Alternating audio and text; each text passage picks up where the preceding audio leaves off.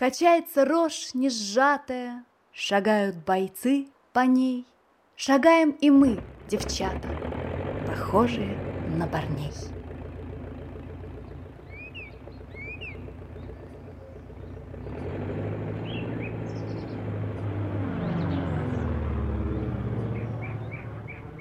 Меня зовут Дмитрий Лебедев.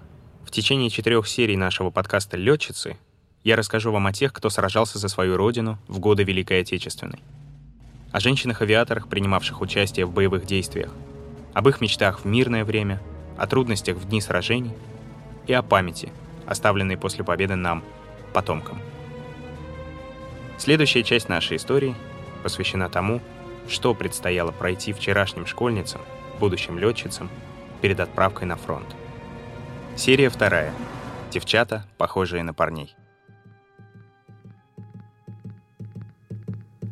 Высоко над землею летит самолет, в самолете девушка летчица, и не видит никто ни коленок ее, ни волос ее, ни ее лица.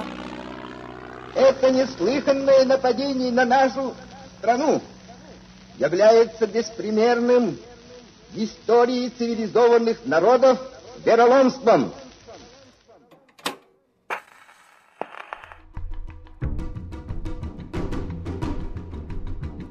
С июня 1941 года немецкие войска переходят в активное наступление.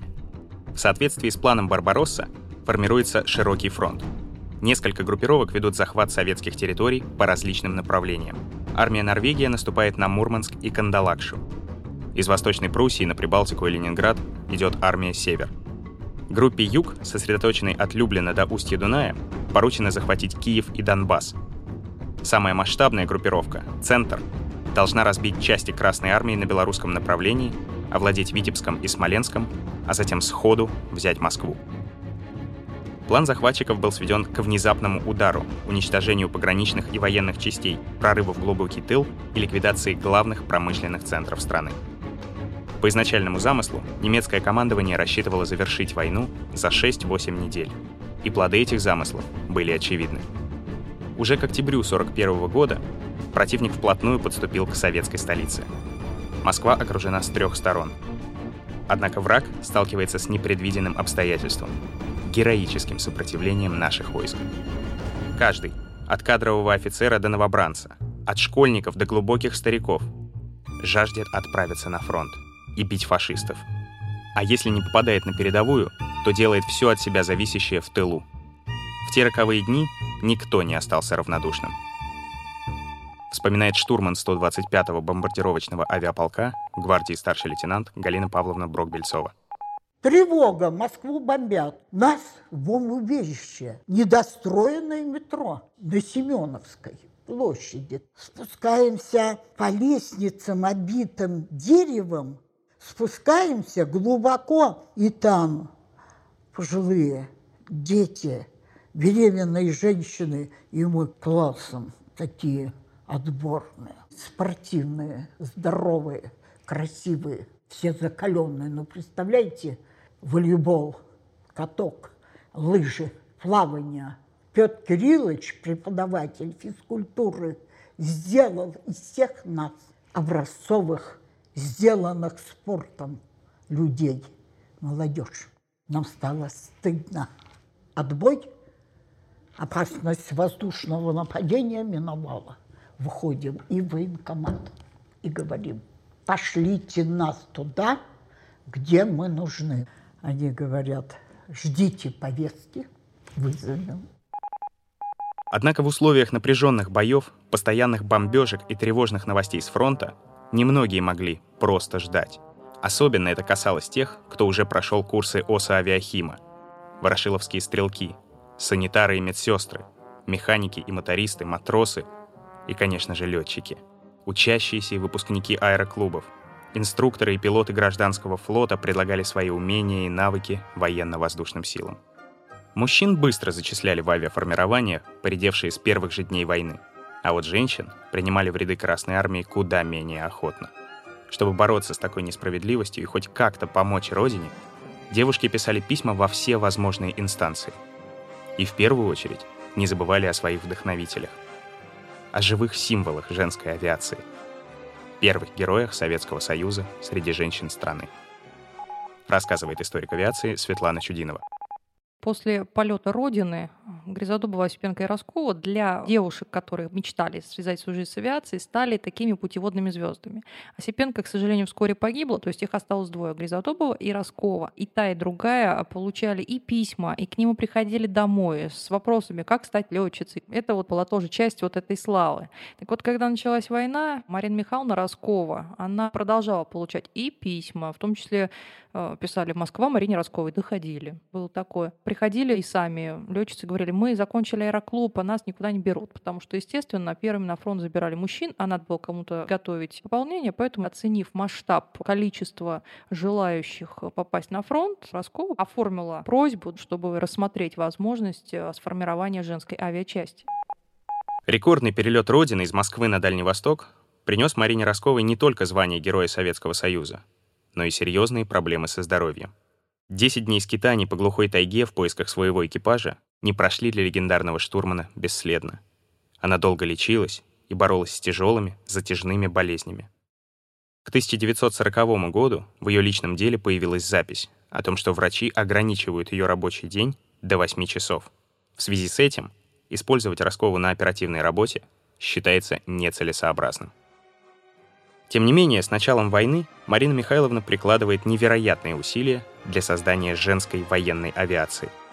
Используя свой статус и личные связи в высших кругах, она входит к первым лицам страны с ходатайством как можно скорее приступить к формированию боевых женских авиаполков. И ее просьба была удовлетворена. Уже 8 октября 1941 года был подписан приказ номер 2099 целях использования женских летно-технических кадров приказываю с 1 декабря 1941 года сформировать и подготовить к боевой работе. Первое. 586-й истребительный авиационный полк на самолетах Як-1, дислокация город Энгельс. Второе. 587-й авиационный полк ближних бомбардировщиков на самолетах Су-2 при Запе Каменка. Третье. 588-й ночной авиационный полк на самолетах У-2, дислокация город Энгельс. Четвертое. Командующим ВВС Красной Армии укомплектовать формируемые авиаполки самолетами и летно-техническим составом из числа женщин кадра ВВС Красной Армии, Гражданского воздушного флота и Осавиахима. Приказ за личной подписью Сталина возложил руководство по формированию авиаполков на саму Роскову.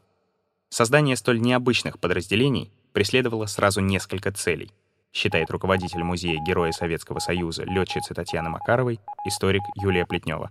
Здесь еще огромный аспект сыграл такой популистский акцент, потому что ну как мужчина может находиться в окопе, если женщина из этого окопа бежит спасать своих боевых товарищей? Ребят, как вы можете плохо воевать, если мы женскую авиационную часть готовим? Если рядом с вами будут летать девчонки, вы, наверное, летать плохо не сможете. Ну и, конечно, вспомните момент подписание этого приказа — это один из самых тяжелых моментов. Немец, он совсем под Москвой, рядышком. И я думаю, что мысль была в том числе и спасаться любыми возможными средствами. То есть если мы можем создать, в том числе и женские авиационные части, почему их не создать? Почему хотя бы этим не попробовать воспользоваться?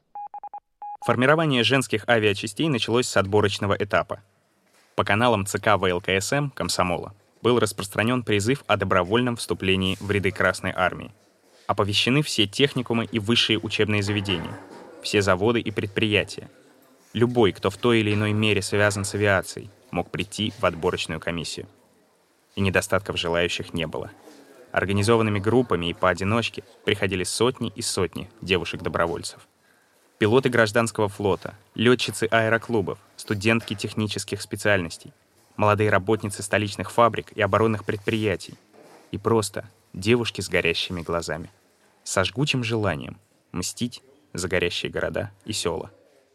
О тех днях в своей поэме о полку написала Ира Каширина, студентка МАИ, будущий штурман. Ты помнишь, родная, октябрьские ночи, тревожные дни под Москвой, когда, не смыкая усталые очи, она сохраняла свой гордый покой. Мы крепче в те дни полюбили столицу, она нам казалась прекрасней сто крат.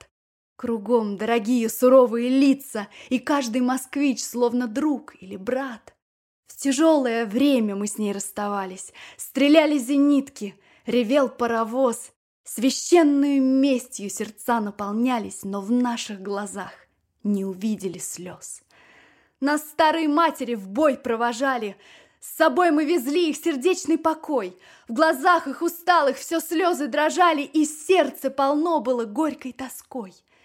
Не плачьте, родные, мы их утешали, Вернемся с победой мы снова домой, Чтоб спать вам тревоги в ночи не мешали.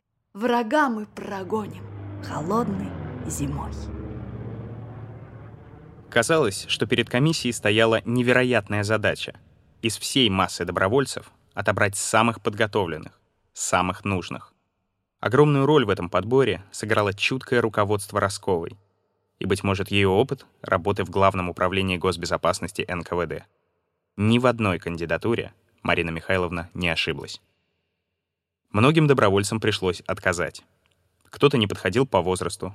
В комиссию приходили и совсем юные студентки первых курсов, и даже школьницы, 8-9-классницы — кто-то не подходил по семейным обстоятельствам. К примеру, на фронт не брали единственных кормильцев, многодетных матерей. А кто-то, наоборот, был слишком хорош.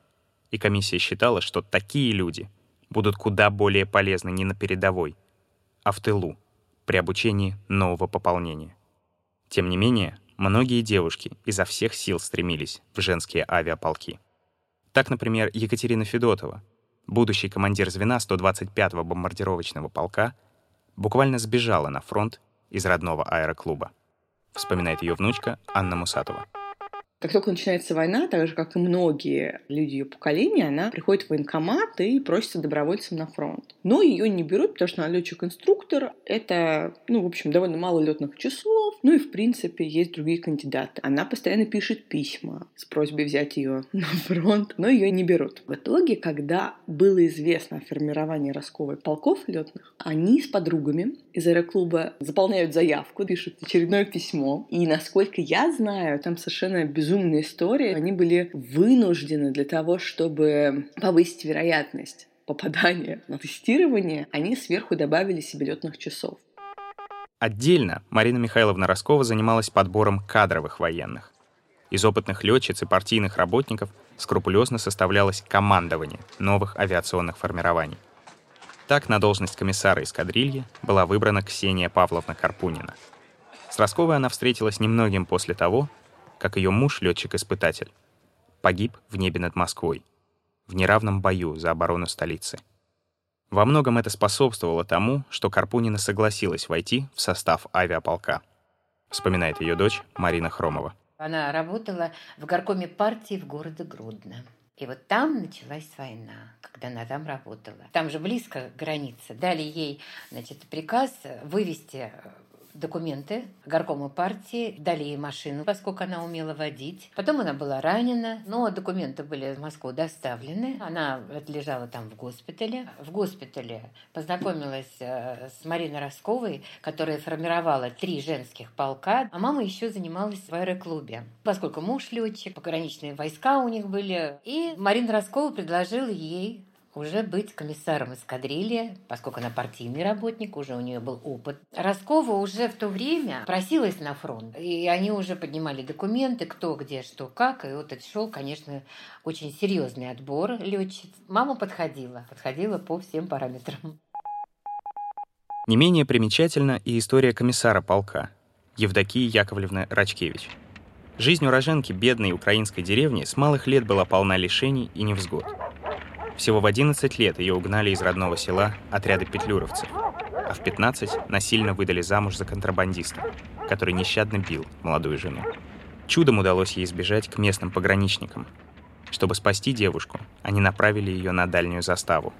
Там она смогла получить образование и начала работать по юридической линии, сначала народным судьей, а потом помощником областного прокурора. Вскоре Евдокия Яковлевна вышла замуж, на сей раз по любви – но тут мужа отправляют в Ленинград, в военно-политическую академию. Она отправляется следом за ним, в ту же академию. Чтобы поступить туда, ей пришлось обратиться за помощью к маршалу Буденному, с которым юная политработница познакомилась лично во время его визитов на заставу. По его протекции Рачкевич становится первой женщиной-слушателем с отличием закончившей академию. Также первой она поступает и в адъюнктуру. Но построить блестящую карьеру помешала разразившаяся война. И в октябре 41 года она поступает в женскую авиачасть. Такие люди, как Евдокия Рачкевич, Мария Рунт и Ксения Карпунина, не говоря уж о блистательных командирах полков, помогали юным, неопытным девушкам прекрасно справляться с поставленными задачами. Рассказывает историк Юлия Плетнева. Нельзя не отдать должного Росковой в том, что она индивидуально подходила к каждой кандидатуре. Особенно к тем летчицам, которые имели уже военную или гражданскую летную специальность. Она понимала, что ей предстоит начинать с нуля, и она подбирала таких, может, я некрасиво скажу, мамок в полки, потому что понимала, что молодежь одну оставлять нельзя. Нужна обязательно опытная летчица 2, 3, 4, которые будут их тащить за собой, на кого они будут равняться. Более более того, Роскова смотрела все-таки на характер человека. И очень часто к ней приходили летчицы с намерением уйти в истребители, а она на них смотрела и говорила, нет, девочки, вы не истребители, вы тяжелые бомбардировщики. Ну, какой из вас истребитель? Нет, я вас в этот полк определяю. Было сломано очень много копий вот об это распределении. Но, как показало время, Роскова оказалась удивительно права в том своем выборе, который она сделала. Комплектация определенных полков, а также распределение на те или иные специальности обсуждались на втором этапе, после предварительного отбора. Мандатная комиссия во главе с самой Росковой предметно беседовала с каждым претендентом, выявляя все сильные стороны. В зависимости от имеющихся навыков добровольцы поступали в летный или в технический состав. Девушки-выпускницы аэроклубов, студентки математических или технических вузов могли стать пилотами и штурманами а фабричные мастера, рабочие и просто подходящие кандидаты без специальности могли рассчитывать на технический состав и отучиться на механиков, электриков и вооруженцев. 17 октября 1941 года. С момента выпуска приказа о формировании женских авиаполков прошло всего 9 дней. За этот короткий срок Роскова сумела собрать достаточно добровольцев и кадров, чтобы отправиться в Саратовскую область, в Энгельскую военно-авиационную школу. 137 человек, объединенных под условным названием авиагруппа номер 122. В основном юные, наивные девушки. На них фронтовые шинели не по размеру, огромные сапоги, жесткие шапки, выдали стандартное мужское обмундирование. Лишь некоторые из тех, кто был постарше, смогли подогнать что-то из одежды под себя — Многим пришлось расстаться с роскошными косами и кудрями. Теперь их украшает единая солдатская стрижка. Но эта жертва казалась ничтожной во имя будущей победы. Вспоминает штурман звена Галина Павловна Брок-Бельцова. Потрясающие совершенно стихи не летчика, а фронтового санинструктора Юлии Друниной. Качается рожь нежатая, шагают бойцы по ней. Шагаем и мы, девчата, похожие на парней. Нет, это горят не хаты, то юность моя в огне. Идут по войне девчата, похожие на парней.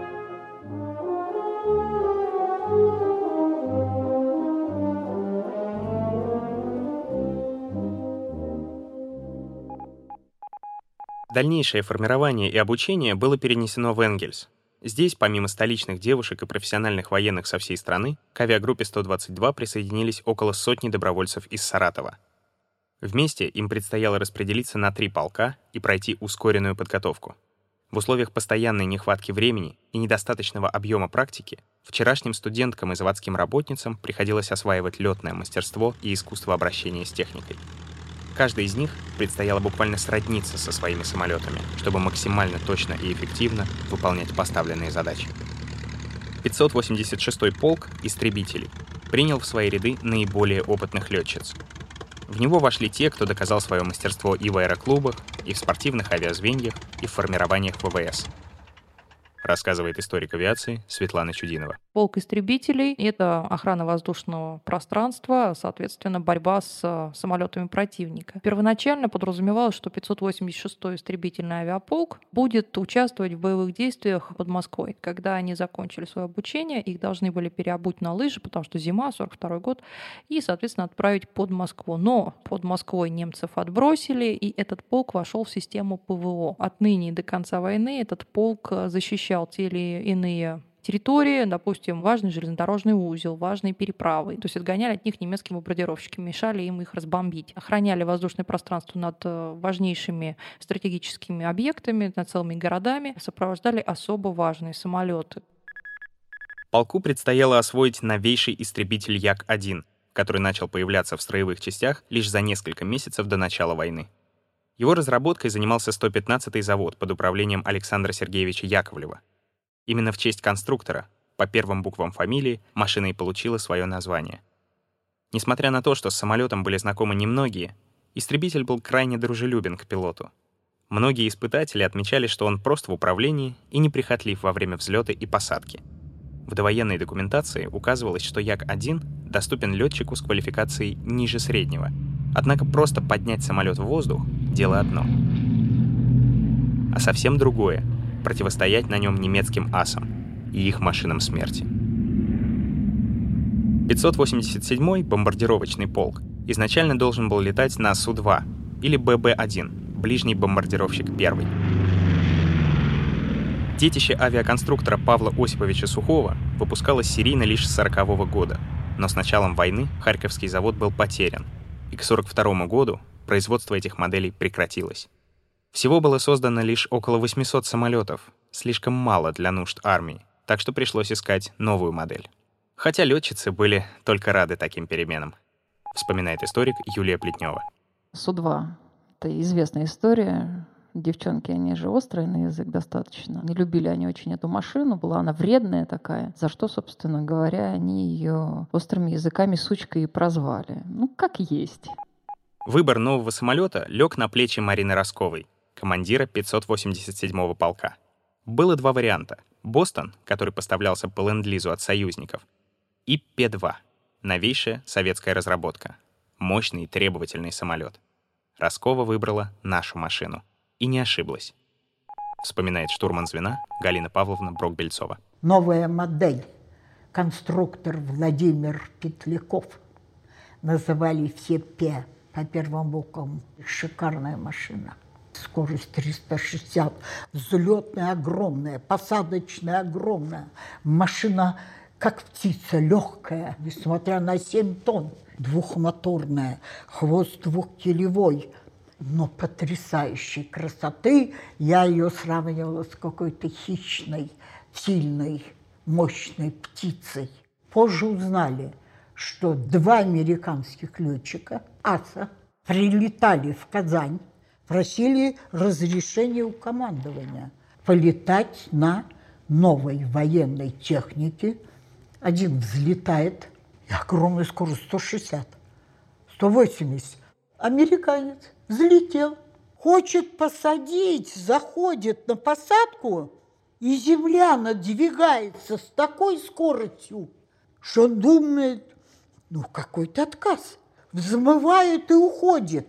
Семь раз заходил на посадку, а потом приземлился с огромным козлением и напарнику говорит, не взлетай, не посадишь. Наши мальчишки летали блестяще совершенно. Если П-2, или, как их ласково прозвали, пешки, могли сбрасывать бомбы на крупные стратегические объекты противника днем, то ночью работали легкие бомбардировщики У-2, разработки конструктора Поликарпова. Впоследствии их, как и другие самолеты, переименовали в честь создателя — По-2. Самой тяжелой частью самолета был металлический мотор. Остальные элементы этого двухместного биплана делались в основном из легкой фанеры. До войны его активно использовали в сельском хозяйстве, чтобы опрыскивать посевы пестицидами, за что он и получил свое народное прозвище «кукурузник» но летчицы относились к нему с каким-то особенным теплом. Вспоминает дочь штурмана 46-го полка Екатерины Васильевны Рябовой Ирина Севкова. Самолетики были легкие, где-то килограмм 800 весил самолет без э, бомбовой нагрузки без заправки. Обычно я привожу в пример такие слова одного инструктора, что самолет под 2 состоит из палочек и дырочек. Палочки для укрепления, дырочки для облегчения. На самом деле фанерные конструкции обтянуты тканью. В музее одной школы есть такой замечательный экспонат. Это думочка, вышитая крестиком на материале перкаль самолетная. Представляете, да? На самолете можно было крестиком вышивать. Вот такие это были самолетики. Присказка была такая. Так как самолет сносило ветром, то девушки говорили, ветер ветрил, не дуй нам в рыло, дуй нам в зад, буду очень рад. Поначалу немцы с пренебрежением называли его кофемолкой, швейной машинкой или рус-фанер. Но после того, как самолет еженочно, по много раз за ночь доказывал свое превосходство в небе, мнение о легких бомбардировщиках изменилось.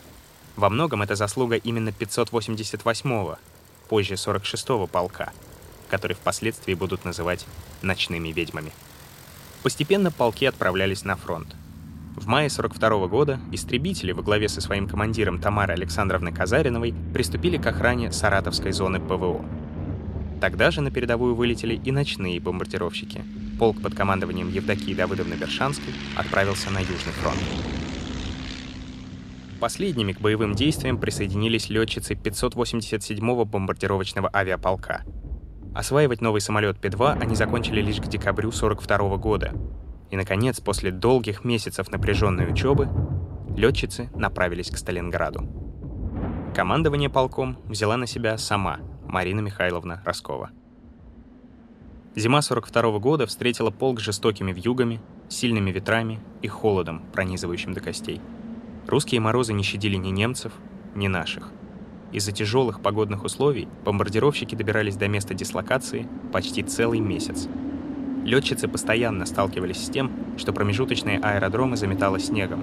Каждое утро приходилось избавляться от сугробов, расчищать взлетные полосы, а иногда и просто утрамбовывать снежные пласты, чтобы создать хотя бы подобие ровной поверхности.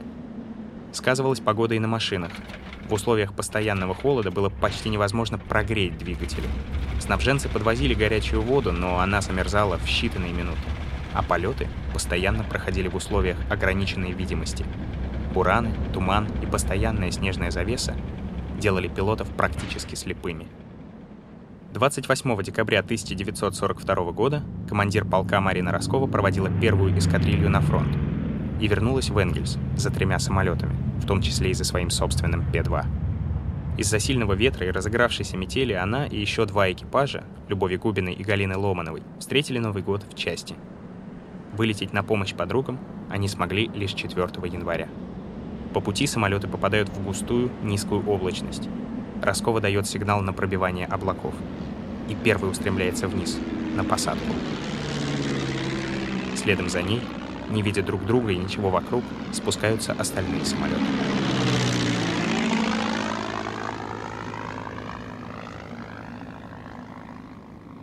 Благополучно посадить машину смогла лишь Люба Губина. Экипажу Гали Ломановой повезло чуть меньше — однако посадка произошла без потерь. Никаких сведений не было лишь о командире. Летчицы отправились на поиски. Утром 7 января экипаж Губиной обнаружил разбитый П-2 Росковой. Весь экипаж погиб. Штурман, стрелок-радист, инженер и сама Марина Михайловна. Ее гибель стала страшным ударом не только для полка, но и для всех летчиц страны, вспоминает историк авиации Светлана Чудинова. Долго нас мучил вопрос, почему так случилось, что стало причиной, потому что гибель Роскова — это такой краеугольный камень всей истории. Он очень сильно повлиял на всех, кто так или иначе был причастен к трем авиаполкам, потому что для них Роскова все-таки была человеком, который не просто это все начал, это был человек, на которого они равнялись. Вероятнее всего, причиной гибели стала неправильная высота на высотомере. Высотомер был ориентирован на высоту над уровнем моря. А возле Саратова, там, где село Михайловка, возле которого, соответственно, и произошла авиакатастрофа, там такие холмы.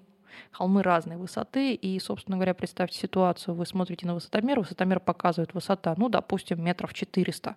Вы начинаете пробивать облачность, метель, ничего не видно, никакой радиосвязи ни с каким, соответственно, наземным персоналом невозможно. В один непрекрасный момент последнее, что вы видите перед собой, это белую пелену, в которую врезается ваша машина, потому что реальная высота, допустим, метров 200 была. Такая вот погрешность стала причиной этой катастрофы.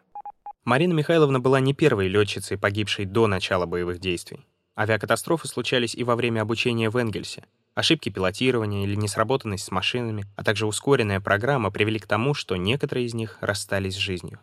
Однако теперь многие просто не могли смириться с тем, что Роскова, легендарный штурман, создатель женских авиаполков, которые относились как к матери, не увидела своих девочек в деле и погибла в считанных днях пути от фронта. И каждая летчица так или иначе мечтала не посрамить ее память. Они мечтали вести бой во имя своей вдохновительницы, беспощадно бить врага, яростно защищать свою родину, жить и летать ради мирного неба над головой. И мечтали, что когда-нибудь война закончится, а они, девчата, своей победой завоюют право на долгую, прекрасную жизнь, полную любви, радости и счастья самолете. Девушка летчица И не видит никто ни коленок ее, ни волос ее, ни ее лица. Она видит белые в небе цветы А такие цветы можно видеть, любя. А под ними всегда только ты, только ты Она любит За помощь в создании подкаста сервис SoundStream благодарит Музей Героя Советского Союза летчицы Татьяны Петровны Макаровой при пищевом колледже номер 33, Союз женщин летных специальностей «Авиатриса» и санаторий «Белое озеро». Команда сериала выражает признательность Юлии Плетневой и Светлане Чудиновой за подробные исторические сведения, Анне Шлейтеровой, Ирине Севковой и Марине Хромовой за воспоминания летчиц женских авиаполков, а также полковнику авиации Галине Скробовой-Кошкиной за художественные и документальные материалы. Отдельно. Весь коллектив проекта благодарит гвардии старшего лейтенанта Галину Павловну Брок-Бельцову, штурмана 125-го бомбардировочного авиационного полка,